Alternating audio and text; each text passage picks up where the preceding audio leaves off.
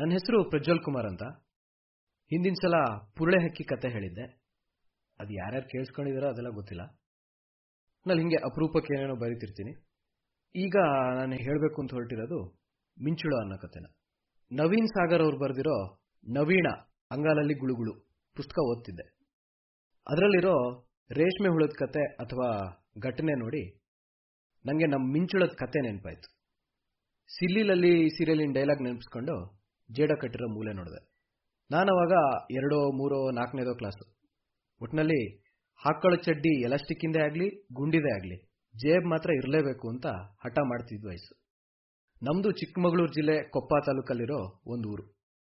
ಚಿಕ್ಕಮಗಳೂರನ್ನ ನೀವು ನೋಡದೇ ಇದ್ರೂ ಬೆಟ್ಟ, ಗುಡ್ಡ, ಕಾಡು, ಮಳೆ, ಮಂಜು ಅಂತೆಲ್ಲ ನಿಮ್ಮ ಕಣ್ಣೆದ್ರಿಗೆ ಬಂದ್ರೆ ನಿಮಗೆ ನಮ್ಮೂರಿನ ಬಗ್ಗೆ ಯಾವಾಗಲೂ ಹೊಗಳೋ ಒಬ್ಬ ಫ್ರೆಂಡ್ ಇರ್ತಾರೆ.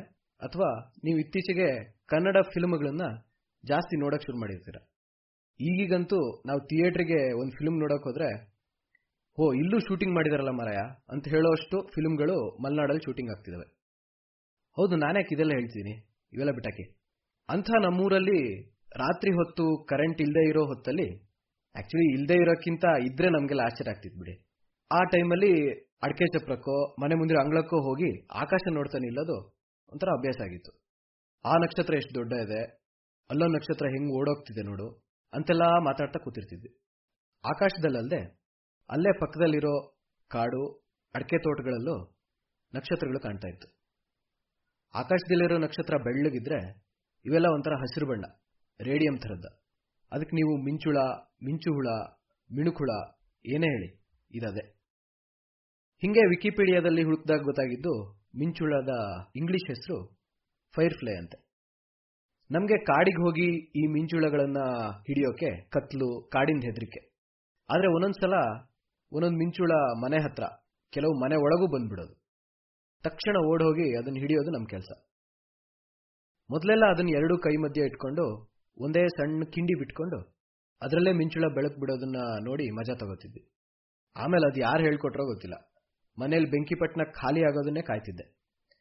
ಒಂದೊಂದ್ಸಲ ಖಾಲಿ ಬೆಂಕಿಪಟ್ಟಣಕ್ಕಾಗಿ ಇರೋ ಕಡ್ಡಿನೆಲ್ಲ ಕೆಳಕ್ ಸುರಿದು ಆಮೇಲೆ ಮನೇಲಿ ಬೈಸ್ಕೊಂಡಿದ್ದು ಇದೆ.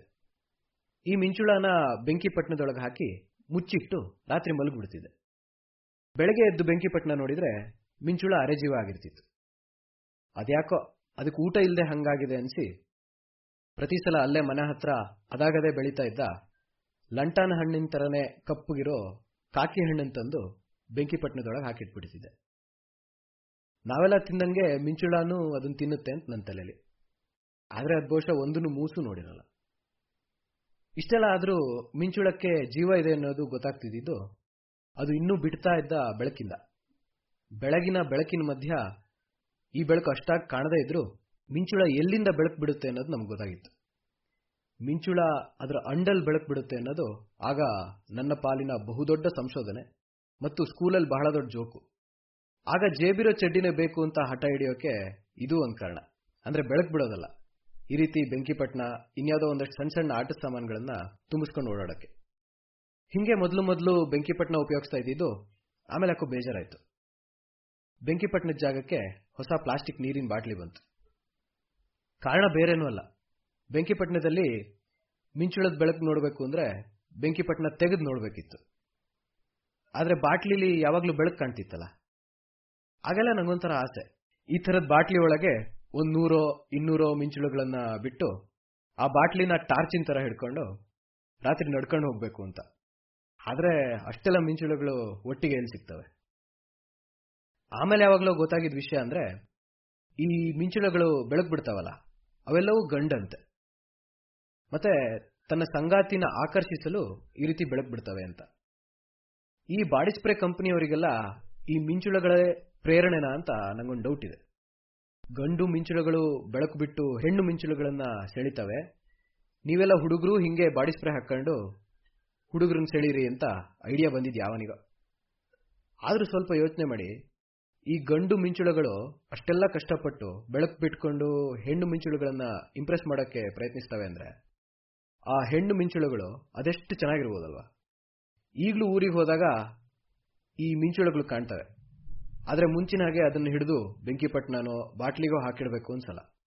ಬಹುಶಃ ಅವುಗಳದ್ದು ನಮ್ಮ ಥರನೇ ಒಂದು ಜೀವ ಅಂತ ನಂಗೀಗ ಅರ್ಥ ಆಗಿರ್ಬೋದು.